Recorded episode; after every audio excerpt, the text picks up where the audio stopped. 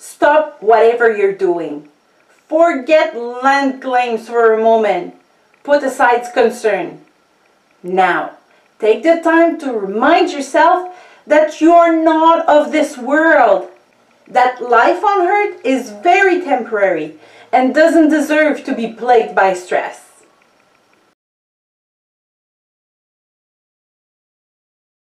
The enemy doesn't need to send us a legion of demons to torment us or make us miserable.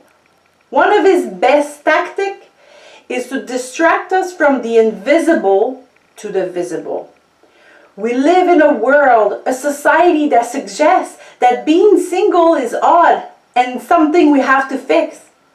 We should all work hard to buy a nice car and a house and accumulate enough savings to spend our retirement on a beach.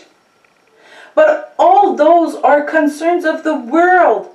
We, Christians, must remember that our life goes far beyond this world. We will spend most of our lives in heaven praising our Lord. If we are on earth for a tiny part of our life, it's for a very special mission. If we let ourselves be overwhelmed by life here on earth, we will forget our mission, our true nature, and we will be under the domination of concern and never-ending greed. Mark 4:19 says, "But the worries of this life, the deceitfulness of wealth, and the desires for other things comes in, and choke the word, making it unfruitful." Singles, if we look at our social status, if we compare ourselves to the images of this world, we will be miserable. But if we look to our mission, our nature, and to Christ, looking to the invisible, our social status won't mean anything, and at the same time, our torments will leave.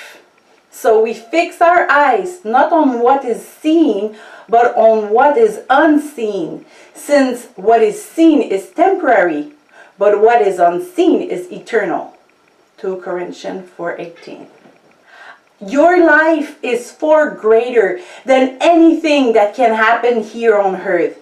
Your destiny is not to get married, to have children, have a good job, a house, and so on. Your destiny is greater because it exceeds the boundaries of the world and its standards. You don't have to conform to the biting of the world. You aren't even subject to natural laws. God can work in you and through you supernaturally. Don't let the enemy clip your wings. You are a different race, not of this world. Don't let the cares of this world take away your identity. If you belong to the world, it would love you as its own. As it is, you do not belong to the world, but I have chosen you out of the world. This is why the world hates you.